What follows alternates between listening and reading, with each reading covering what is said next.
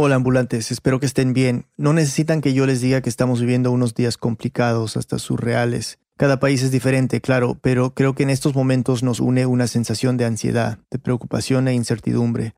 Aquí, en nombre de todo el equipo de Ambulante, queremos primero agradecer a los doctores, enfermeras y enfermeros, a los profesionales de la salud pública que están en primera línea contra el COVID-19. Nuestro respeto y profunda admiración. Son los valientes. Y todos los que estamos encerrados dependemos de los que trabajan en supermercados, los que hacen entregas a domicilios, los que nos mantienen abastecidos. Muchas gracias. Ojalá que los gobiernos y los ciudadanos escuchen a los científicos, a los expertos y hagan todo lo posible para amortiguar el impacto de este virus. Depende de todos nosotros también. Todos somos vulnerables y tenemos que contar con y apoyar a nuestra comunidad. Tenemos que recordar a los amigos que están solos, mandarles mensajes, llamarlos.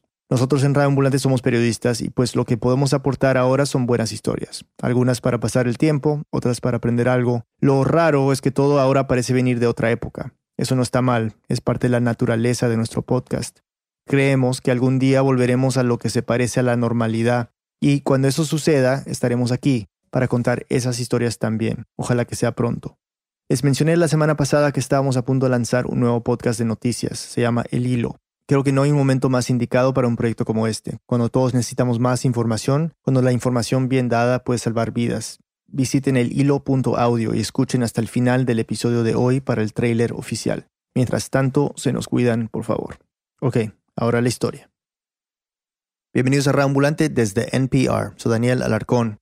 En el centro de la historia de hoy está ella. Yo soy Lucía Pineda Ubao, periodista, Lucía nació en Nicaragua. Tiene una trayectoria de más de 20 años en periodismo de ese país y ha trabajado en algunos de los noticieros más grandes cubriendo política. Asamblea Nacional, Presidencia, eh, Corte Suprema de Justicia, bastantes pues también como eh, temas como de investigación, de corrupción. Entre los nicaragüenses a Lucía la conocen como la chilindrina, igual que el personaje del Chavo del Ocho. La llaman así por insistente, por necia, como dicen en Nicaragua. El apodo surgió en 1997, cuando Arnoldo Alemán asumió la presidencia del país y el equipo del noticiero donde trabajaba Lucía. Pues comenzamos a hacer trabajos, preguntas de, de los bienes que se le estaban pues viendo en ese momento, pues recién ingresado en la presidencia. Y recuerdo pues que una vez yo le pregunté del tema de unas camionetas el asunto era el siguiente, el presidente ya contaba con vehículos para movilizarse, pero el gobierno decidió comprar dos camionetas más, un gasto de fondos públicos que Lucía vio como innecesario. Entonces le preguntó a Alemán. ¿Pero de dónde quién este le dio esa plata de dinero? ¿Por quién, le, quién la Del presupuesto de la presidencia de la República. Entonces él él pues me dijo que, era muy necia esta chilindrina.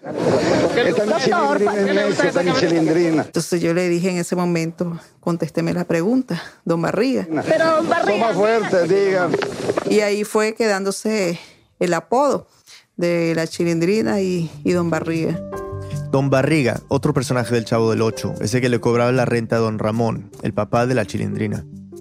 Lucía es conocida por hacer preguntas incómodas. En 1998 logró que el entonces exmandatario Daniel Ortega se refiriera a la denuncia de abuso sexual que su hijastra había hecho en su contra. Sobre su, el escándalo pues que ha surgido sexual en todo este año contra, en su contra, realmente usted jamás le tocó un dedo pues a esta muchacha, a su hijastra. Es totalmente falso lo que ella ha venido afirmando. Es mentirosa. Es totalmente falso lo que ella viene afirmando. Sí, pero es mentirosa. por, lo tanto, por lo tanto, está mintiendo. Nunca la violó. Todo eso son mentiras. Falso totalmente. Así es el periodismo de Lucía, directo, incómodo, comprometido con la audiencia. Uno se va dando cuenta que esto es una profesión meramente de servicio, prácticamente como un apostolado. Desde hace 10 años, Lucía trabaja como jefa de prensa en 100% Noticias, un canal de cable con noticieros, entrevistas, programas de opinión, ese tipo de cosas. Un canal que estuvo en la primera línea de los enfrentamientos del 2018, cuando Nicaragua se hundió en una de las crisis sociales más violentas de la región. ¡Patria libre! ¡Que se rinda! ¡Tu madre! Una crisis que no solo dejó más de 300 muertos, decenas de presos políticos y miles de exiliados, sino que también afectó profundamente al periodismo nicaragüense. De pronto, ejercer la profesión se volvió peligroso, muy peligroso, en especial para personas como Lucía. Nuestro editor Luis Fernando Vargas nos cuenta. Es el 18 de abril de 2018 y una noticia pone todo en movimiento. Es un poquito complicado, pero ahorita les explico. El decreto presidencial publicado este miércoles en el diario oficial La Gaceta incorpora las ocho modificaciones anunciadas por el Consejo Directivo del INS, que incrementa la cuota patronal y laboral en 3.5% y 0.75% respectivamente. Ese día se hizo oficial una reforma al Instituto Nicaragüense de Seguridad Social, también conocido como el INS. La reforma obligaba a los trabajadores y empleadores a pagar más al régimen de pensiones. Además, descontaba el 5% a las pensiones de los jubilados. Y es que el corre el peligro de quebrar financieramente en los próximos años. Entonces el plan era que esos nuevos ingresos se destinaran a mantener a flote la institución. Gran parte de los nicaragüenses estaban descontentos con estas reformas, pues los dejaba con menos dinero en sus bolsillos. Así que el mismo día que se publicó el decreto, la gente salió a las calles a protestar.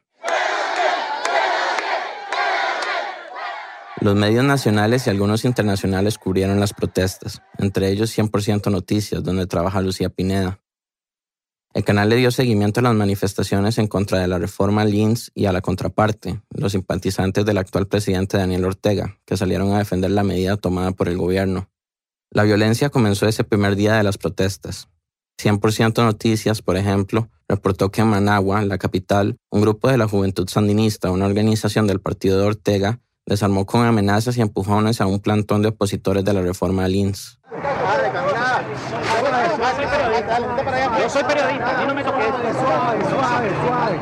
El canal también presentó un reporte desde la ciudad de León.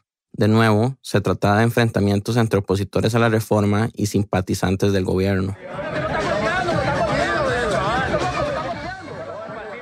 Y hubo otro incidente, uno en el que 100% Noticias se vio involucrado directamente.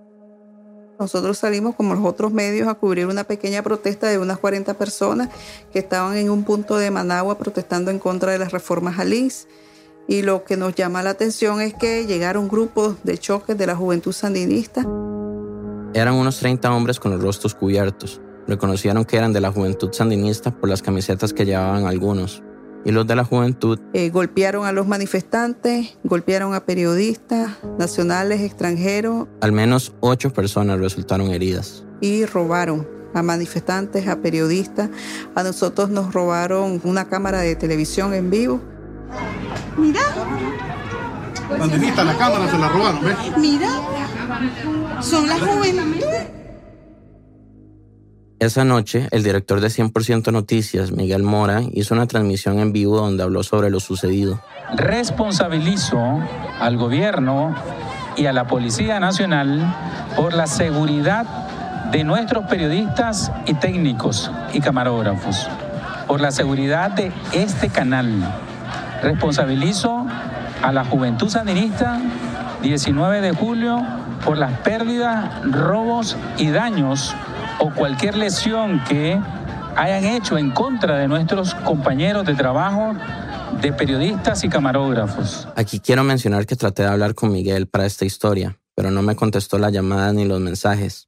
Pero bueno, las cosas no se detuvieron con el robo. Al día siguiente, el 19 de abril, pues nos censuró el gobierno de Daniel Ortega, les ordenó a las cableras que nos sacaran nuestra señal del cable y la orientación se dio, las cableras cumplieron. Otros tres canales de televisión también fueron sacados del aire, pero volvieron a transmitir al día siguiente, todos excepto 100% noticias.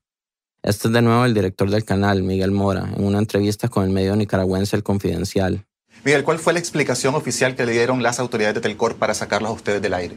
Oficialmente no se dijo nada. Extraoficialmente se nos pidió que, en vista del ambiente de enfrentamiento, de marchas y contramarchas, plantones y contraplantones, no emitiéramos noticias de cobertura, no le diéramos, no le diéramos la cobertura debida. Y es que los enfrentamientos del 18 de abril fueron solo el inicio.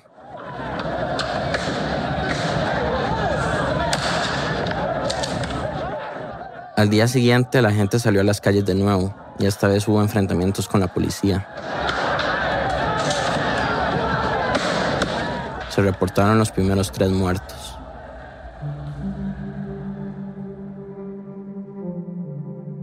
«100% Noticias, a pesar de no tener señal televisiva, siguió informando por redes sociales sobre los disturbios, además de grabar lo que estaba ocurriendo en las calles. Hicimos una cobertura donde la propia población se dedicó como a documentar la violencia, la represión. Subieron a su canal de YouTube videos que la gente les enviaba o que circulaban por redes sociales, como este, en el que se oye a la juventud sandinista y a los antimotines entrando a la Universidad Nacional de Ingeniería durante una de las protestas. La voz desde la UNI, los, los de la juventud sandinista acaban de entrar y se acaban de tomar la universidad. Estamos. Compartan, por favor, compartan esto. Compartan todo, compartan.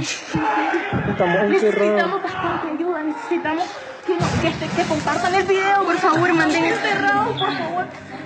A medida que la violencia incrementaba, las manifestaciones dejaron de ser solo por la situación con el INS y se volvieron un reclamo ante la represión del gobierno. Un gobierno que llevaba 11 años con Daniel Ortega en la cabeza, gracias a reformas constitucionales impulsadas por su propio partido.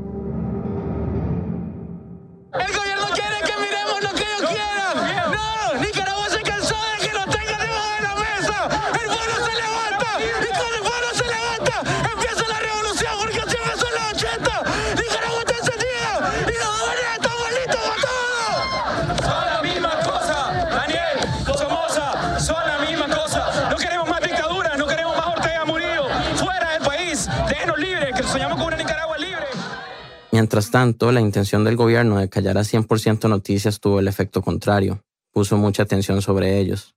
En los días en que estuvieron fuera del aire, según Miguel Mora, el canal reportó un promedio de 300.000 visitas diarias a sus redes sociales, bastante más de lo acostumbrado. La noticia de la censura corrió por medios nacionales e internacionales, incluso llegó al New York Times. Entonces, al sexto día, Gracias a la presión popular, a la Iglesia Católica, a la empresa privada y a la presión extranjera es que se logró restablecer la señal de 100% noticias en el cable. 100% Noticias volvió a transmitir como antes, pero en un país muy diferente. Para que entiendan la manera en que la violencia estaba escalando, a los nueve días de haber iniciado el conflicto, la Comisión Permanente de Derechos Humanos de Nicaragua contabilizó 63 muertos, la mayoría opositores de Ortega. Y cada día que pasaba, las cosas se ponían peor, más heridos, más presos, más muertos. Organismos internacionales pedían el fin de la represión por parte del gobierno.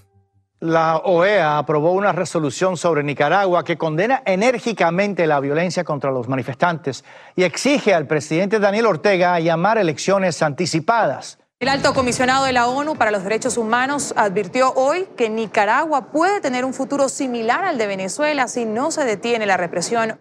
Para frenar la violencia, Ortega dio marcha atrás con la reforma del INS y casi un mes después, en mayo, se sentó a dialogar con la oposición, pero nada dio resultado.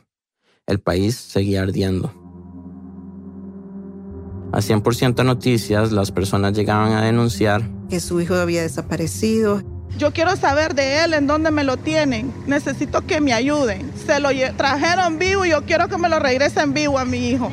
Gente que su hijo estaba preso. Exigimos la libertad de ellos, más de mi hija, porque mi hija es una trabajadora de zona franca, pasa todos los días trabajando. Gente que su hijo lo habían matado. La policía me mató a mi hijo. Él andaba en apoyo, en apoyo a la juventud, ¿verdad? Y entonces eh, parecíamos como oficina de derechos humanos, recibiendo tantas eh, denuncias. Y así, como Oficina de Derechos Humanos, 100% Noticias pasó los siguientes meses recibiendo denuncias. Llegaron a atender entre 50 más o menos y 100 personas diarios que llegaban desde la mañana, o sea, no descansábamos nosotros, tanto los presenciales como las denuncias telefónicas que te llegaban también al canal o por WhatsApp, La mayoría de personas no denunciaban públicamente por miedo. sino que llegaba como a informarnos, nos ocurrió esto y esto para que sepan. Ya, entonces lo que uno hacía para que su denuncia no quede así en el aire, debería irla a documentar y a, eh, a seguir el procedimiento legal con las oficinas de derechos humanos. Y hacíamos hasta de orientadores a la población, pues, para que no quedara eso muerto. Llegó finales de septiembre y el gobierno prohibió las manifestaciones en las calles, otra medida ineficaz porque no detuvo los enfrentamientos. Para octubre, según la Comisión Interamericana de Derechos Humanos, la cifra de muertos ascendía a 325. Pero a pesar de la violencia y la represión, según Lucía, el equipo de 100% Noticias no tuvo miedo de las repercusiones que podrían traer las denuncias que estaban haciendo. Yo te soy sincera, no nos daba tiempo de tener miedo. Vivían ocupadísimos. Llegábamos a nuestras casas a trabajar siempre, ya, porque la gente seguía llamando, seguía denunciando, entonces no podías como apagar el teléfono y desenchufarte. Habían días en que nos quedamos incluso hasta dormir. Hacíamos transmisiones y que estaban bombardeando, que estaban reprimiendo una ciudad y ahí amanecíamos con la gente, ellos por teléfono, denunciando y nosotros ahí con la población. Y eso al parecer no le gustó a Daniel Ortega. Ya para noviembre la presencia de los policías y los paramilitares era constante en las afueras del canal. Un día, con una cámara, Lucía salió a preguntar qué hacían ahí. ¿Cuál es el objetivo de la presencia de ustedes aquí, cerca de 100% Noticias? ¿Por qué están aquí cerca de 100% Noticias? Ninguno de los oficiales respondió. Además, a principios de diciembre, un carro particular se parqueó a todas horas afuera del canal y les tomaban fotos a la gente que entraba y salía. Esta es Lucía hablando a la prensa frente al carro. Estas acciones intimidatorias no van a variar la línea de 100% Noticias, que es acompañar pues, al pueblo de Nicaragua en esta lucha, ¿verdad? Que ellos han tenido durante ya estos casi ocho meses, pues por justicia pues, y democratización del país. Pero llegó el 21 de diciembre del 2018. Yo ya había terminado como mis labores Teníamos ya como 20 días de estar viviendo en el canal, el director Miguel Mora, su esposa Verónica Chávez y yo. Y yo había subido al segundo piso, pues como ahí nos reuníamos después de trabajar. Yo subí al segundo piso y le digo a Miguel que estuvo muy cansada la semana, fue un viernes. Sí, me dice, bastante movimiento, ¿verdad? Sí, le digo, bastante movimiento. Algo ya tiene que pasar, como quien dice, ya esto se tiene que terminar. Y lamentablemente nos pasó a nosotros. Eran cerca de las 9 de la noche. En ese momento se fue el cable. Se me comienza la gente a reportar, no está el cable, no está el cable, no está 100% noticia en el cable. Lucía bajó al control master, donde están todas las máquinas que permiten la transmisión del canal. Y en el control master, pues observa que técnicamente estábamos bien. Pongo el canal en Facebook, la transmisión. Y en eso ya después escucho sonidos ahí en la parte del segundo piso. Me llama la esposa Miguel, Verónica, y me dice, pues ella llorando, que la policía estaba entrando y estaba golpeando los ventanales del segundo piso. Y yo comencé a dar el última hora. 100% Noticias está siendo prácticamente rodeado, asaltado por antimotines. Por favor, por favor, esta es una alerta y por favor ayúdennos a tuitear a los eh, televidentes, a los colegas. Esto es una emergencia. Se quieren llevar preso a nuestro director Miguel Mora injustificadamente. Lucía estaba llena de adrenalina. La respiración un poco acelerada, un poco asustada. Y bueno, pues, pero aún así, pues ahí tenía que informar para que la gente supiera lo que nos estaba pasando. Después de dar el última hora, Lucía subió al segundo piso para grabar un video del ingreso de los antimotines. Estaba a punto de llegar a la oficina del director del canal cuando vio a un policía. Entonces bajó de nuevo. Y me escondí debajo de las escaleras. Debajo de las escaleras ahí hice pues un último informe por WhatsApp. Urgente, urgente, antimotines, aquí en las afueras de 100% Noticias. Hay paramilitares. Aquí adentro también, en el segundo piso. Estamos reportando en estos momentos. Ahí se corta el audio. Lucía se lo envió a varios contactos y salió debajo de las escaleras cuando no escuchó ruido. Un policía me alumbró con la lámpara, todo estaba oscuro. Y yo le dije hola, él me dijo hola y me condujo hacia allá afuera. Y ya me pusieron las bridas plásticas o esposas. Los antimotines también detuvieron a Miguel Mora, el director del canal, y a Verónica Chávez, la directora ejecutiva y esposa de Miguel. A Miguel se lo llevaron en una patrulla y a las mujeres las montaron en otra. Y los policías dijeron que las mujeres iban a su casa, O sea, no, no había orden de captura para mí. Miguel fue llevado al Chipote, una cárcel de mala fama que fue el centro de tortura durante la dictadura somocista, en ese momento se había convertido en la prisión de decenas de personas que habían participado en las manifestaciones. Las mujeres estaban a 50 metros de la casa de Verónica cuando los policías cambiaron la ruta y los condujeron hasta el Chipote. Verónica estuvo detenida durante unas horas, pero para Lucía las cosas fueron diferentes. Una pausa y volvemos. Estos días hay tantas cosas para ver que jamás te va a alcanzar el tiempo. Es por eso que existe Pop Culture Happy Hour desde NPR. Dos veces por semana buscan entre todas las tonterías que hay, comparten sus reacciones y te dan un resumen de lo que sí vale la pena. Escucha Pop Culture Happy Hour todos los miércoles y jueves. Estás escuchando este podcast de NPR porque quieres estar informado, porque quieres aprender algo, ¿cierto? Bueno, ¿qué tal si necesitas un pequeño descanso? Para eso querrás oír Wait, Wait, Don't Tell Me, el quiz de noticias de NPR. Es el show que deja que tu cerebro reptiliano se divierta por una vez en la vida. En todo caso, puedes volver a ser serio más tarde. Wait, Wait, Don't Tell Me, desde NPR. Escúchalo todos los viernes. Estamos de vuelta en Reambulante, soy Daniel Alarcón. Antes de la pausa escuchamos cómo, después de meses denunciando la represión del gobierno de Daniel Ortega, el canal 100% Noticias fue intervenido por la policía antimotines. Miguel Mora, el director del canal, y Lucía Pineda, la jefa de prensa, fueron arrestados y los llevaron a la cárcel El Chipote, que se había convertido en el lugar de detención de cientos de personas durante la crisis. Luis Fernando Vargas nos sigue contando. El Instituto Nicaragüense de Telecomunicaciones y Correos emitió un comunicado. Informaba que 100% Noticias quedaba sin permisos para transmitir a partir de ese 21 de diciembre del 2018 a las 9 de la noche. Pero no justificaba por qué la policía allanó las instalaciones y arrestó a su director y a su jefa de prensa. Al día siguiente de sus capturas, el Ministerio Público acusó a Lucía y a Miguel, según el Código Penal nicaragüense, por, y aquí cito, delitos de provocación, proposición y conspiración para cometer actos terroristas. Al inicio, Lucía estuvo detenida en una celda acompañada de otras mujeres. Era un lugar oscuro, pequeño, con un tragaluz, pero no duró mucho ahí. A los días la pasaron a otra celda. Sacaron a los reos que estaban ahí, que eran como tres hombres, y a mí me separan de un grupo de mujeres y me mandan sola a esa celda. Un lugar similar, oscuro, pequeño, con el inodoro tapado, taqueado. Según Lucía, los policías Sabían que eso estaba taqueado. Yo les informé que estaba taqueado, pero no me hicieron caso. Ya después un grupo de mujeres me las pasan a la celda y la situación ya era insostenible. Y eso lo hicieron como tortura, pues, porque sabían que ese inodoro estaba taqueado.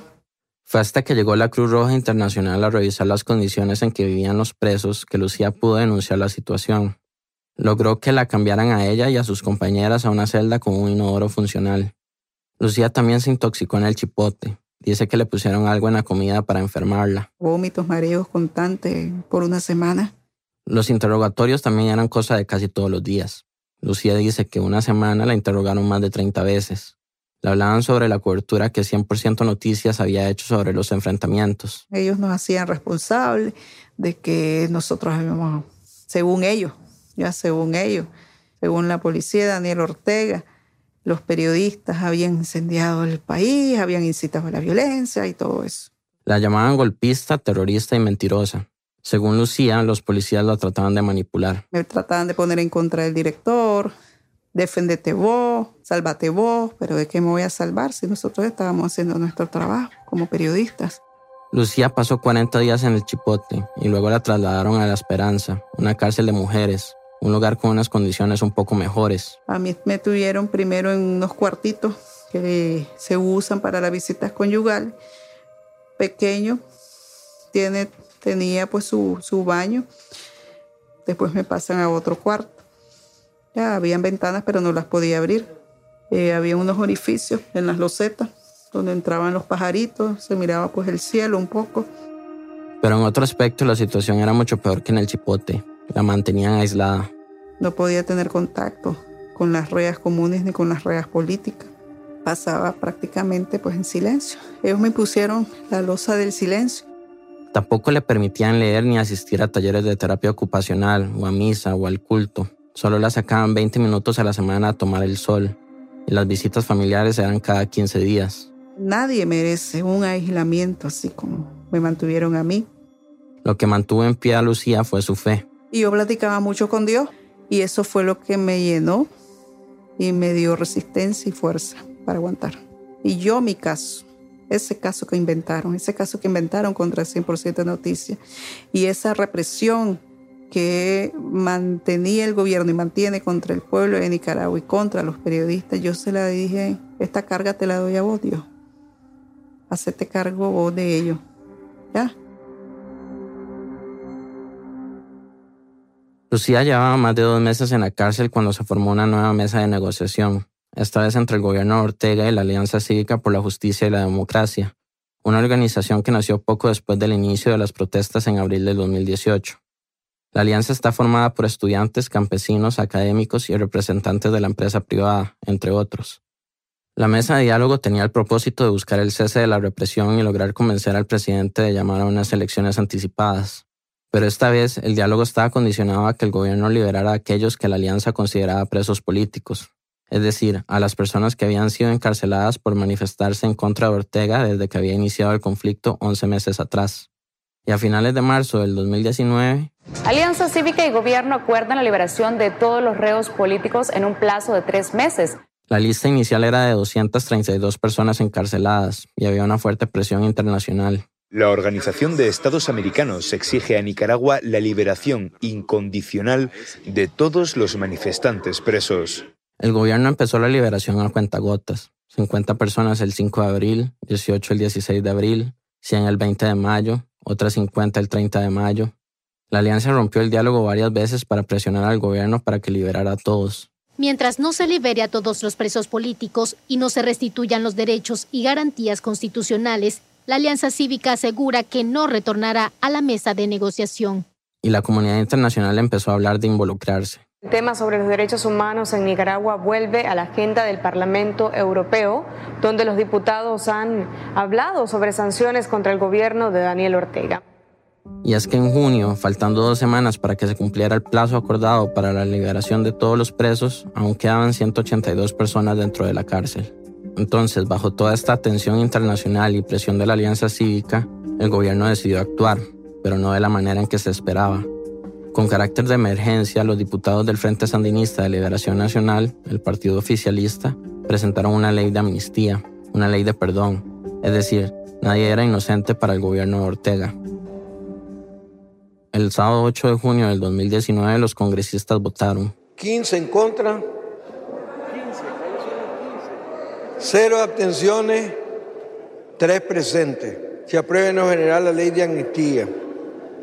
70 votos a favor de la ley de amnistía, todos por parte del Frente Sandinista.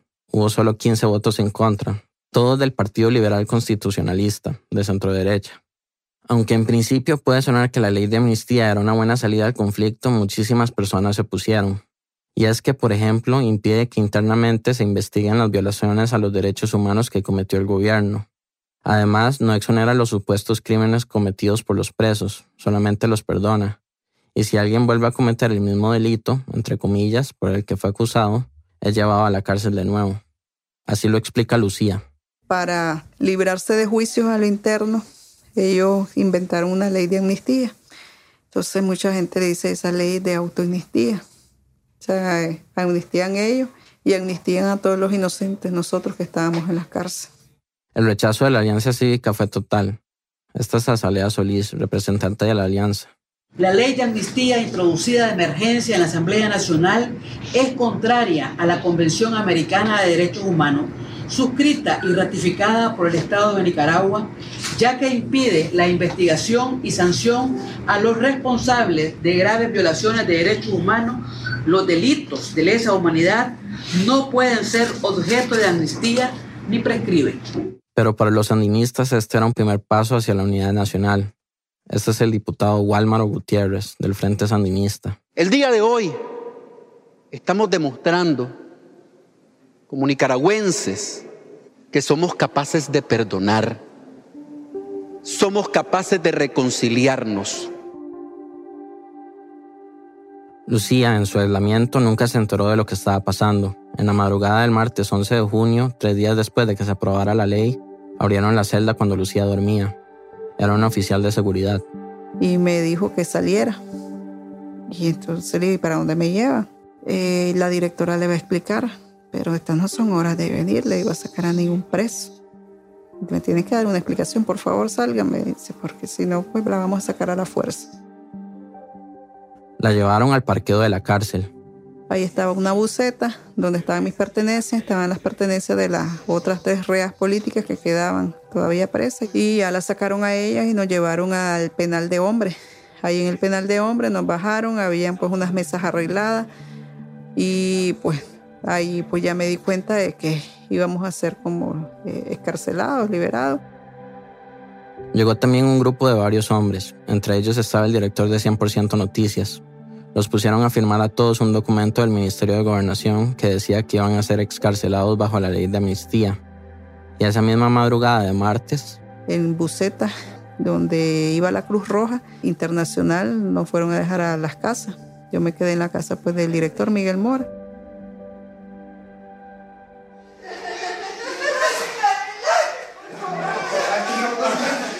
En un video se ve a Lucía y a otros presos entrando a la casa de Miguel. Ella mira sonriente a la cámara y salta de la alegría.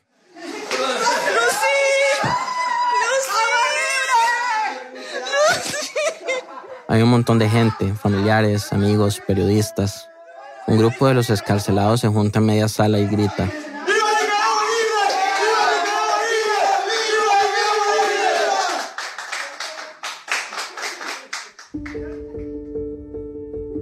Habrán notado que Lucía es muy creyente. Tiene una fe enorme, una fe que resultó fundamental para sobrevivir su tiempo en la cárcel, las condiciones infrahumanas, el aislamiento.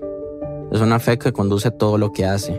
Entonces, claro, cuando le pregunté cómo se sintió en ese momento de la liberación en la casa de Miguel, me dijo. Agradecida pues con Dios, feliz porque solo Dios hizo posible ese milagro. Yo le decía a Dios que moviera todos sus instrumentos aquí en la tierra para que se hiciera su voluntad de liberarnos. Y me contó que dos días antes de salir de la cárcel había iniciado un ayuno. Ese ayuno era por la libertad de los presos, presas políticas y por la libertad de Nicaragua. Para Lucía se sintió como una retribución. Ahora era libre. Pero bueno, libre no es una expresión del todo correcta. A Lucía y a Miguel no se les ha cerrado su expediente judicial y los equipos y las instalaciones del canal en Managua siguen confiscados por el gobierno. También la mayoría de periodistas y productores salieron del país después del allanamiento. Ahora 100% Noticias funciona por Internet. El equipo trabaja remotamente desde Costa Rica, Nicaragua y Miami. Transmiten sus noticieros y otros programas por YouTube, Facebook y Twitter. Y ahora... Vamos por la recuperación de los otros espacios, el cable. Para seguir transmitiendo en Nicaragua como lo hacían antes de la crisis. Contacté a tres diputados del Frente Sandinista de Liberación Nacional, Walmaro Gutiérrez, Jacinto Suárez y Edwin Castro para saber qué piensan sobre el caso de Lucía Pineda y 100% Noticias, pero a la fecha de publicación no me han respondido. Entre el 10 y 11 de junio del 2019, 106 personas fueron excarceladas. En diciembre se liberaron más, pero según Alianza Cívica, a febrero de 2020, el gobierno de Ortega todavía retiene a 61 presos políticos. Y es que las cosas en Nicaragua no se calmaron con la ley de amnistía. Tal vez ya no hay noticias de muertos y ya no hay manifestaciones diarias en las calles, pero para Lucía... Actualmente se vive pues siempre un estado policíaco, es un estado de excepción de facto. Ellos ahí andan detrás de escarcelados, amenazándolos. Se ha formado un grupo fuerte de paramilitares que actúa junto con la policía para intimidar, inculcar miedo. La Iglesia Católica ha denunciado acoso y asedio de estos grupos. Amnistía Internacional ha publicado informes que denuncian detenciones arbitrarias y torturas a personas encarceladas. Incluso ahora está prohibido manifestarse en contra del gobierno y para organizar una marcha de cualquier tipo hay que pedir permiso a la policía, pero muchas veces lo niegan. No, no, no quieren dejar marchar a la población, no quieren que se expresen. Y no solo eso, la libertad de prensa sufre. El confidencial también fue allanado y la policía confiscó todos sus equipos. Por otra parte, Metro y El Nuevo Diario, uno de los periódicos más importantes del país, cerraron sus ediciones impresas debido a dificultades económicas y logísticas, entre las que se incluyen la retención del papel y la tinta por parte del gobierno. Otro medio que sufrió por la retención del papel y la tinta fue la prensa, que pasó 500 días sin los materiales. Además, varios periodistas han recibido amenazas de muerte desde que iniciaron las protestas, y muchos han abandonado el país. Actualmente unos 70 viven en el exilio. Los muertos, los detenidos, los enfrentamientos en las calles, el miedo actual, todo eso pues a Lucía le recuerdan a una Nicaragua que parecía que había quedado en el pasado, una Nicaragua de dictaduras y revoluciones, una Nicaragua que ha vivido gran parte de su historia en conflicto. Y es eh, triste, porque ya los nicaragüenses habían avanzado en cuanto a la democracia, las libertades, ya había costado eso mucha sangre, ya se había luchado por eso. Pero según Lucía, esa lucha no ha terminado.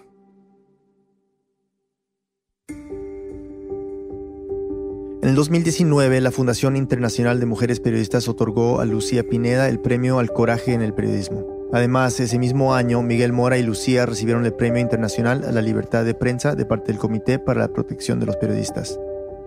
Luis Fernando Vargas es editor en Radio Ambulante, vive en San José, Costa Rica. Este episodio fue editado por Camila Segura y por mí. El diseño sonido es de Andrés Aspiri con música de Remy Lozano, Andrea López Cruzado y Sol Fact Checking. El resto del equipo de Radio Ambulante incluye a Liseta Arevalo, Gabriela Brenes, Jorge Caraballo, Victoria Estrada, Miranda Mazariegos, Patrick Mosley, Laura Rojas Aponte, Barbara Sawhill, David Trujillo y Elsa Liliana Ulloa. Carolina Guerrero es la CEO. Radio Ambulante es un podcast de Radio Ambulante Studios y se produce y se mezcla en el programa Hindenburg Pro. Radio Ambulante cuenta las historias de América Latina. Soy Daniel Alarcón. Gracias por escuchar.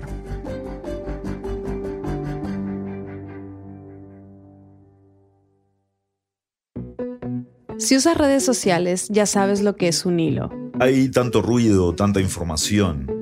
Y en medio de todo eso, alguien se toma la molestia de explicar algo. De darte análisis, contexto, historia y más. Abren hilo. De eso se trata el nuevo podcast de Radio Ambulante Estudios. El hilo es una invitación a entender mejor las noticias más importantes.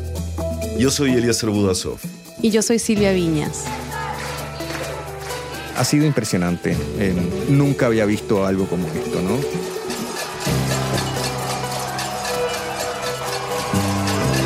Y no vine aquí a mostrar mi dolor, porque el dolor es mío, pero sí vine a mostrar mi indignación.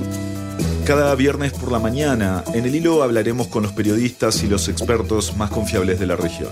La gente suele tener mucho más entusiasmo para destruir lo que no le gusta que para construir algo que no sabe bien qué cosa es. Y Bolsonaro, cuando empezó su gobierno, hizo la decisión de traer al gobierno las personas más radicales. Y también con los protagonistas. Si hubiera una legalización, hubiera un trabajo digno. La construcción de paz es un proceso que comprendía a todos los colombianos. Este no es un tema de las FARC y un gobierno. Porque esto es una lucha de años. Tal vez nuestras madres no la vieron, pero nosotros sí lo vamos a ver. No es la aplicación la que te va a ir a entregar. El que va cargando la mochila con todo lo que te pediste es una persona. Vamos a responder qué pasó y hacia dónde van las noticias. Noticias que afectan a nuestra región. Cuando nosotros decimos el último glaciar venezolano, nos sirva como un despertador. Y al mundo. Yo estoy en Wuhan, el epicentro del coronavirus. Entre más la controlemos, más larga será. Pero entre menos la controlemos, será más rápida, pero más devastadora. El hilo, no solo la noticia, la historia. Acompáñanos todos los viernes desde el 27 de marzo.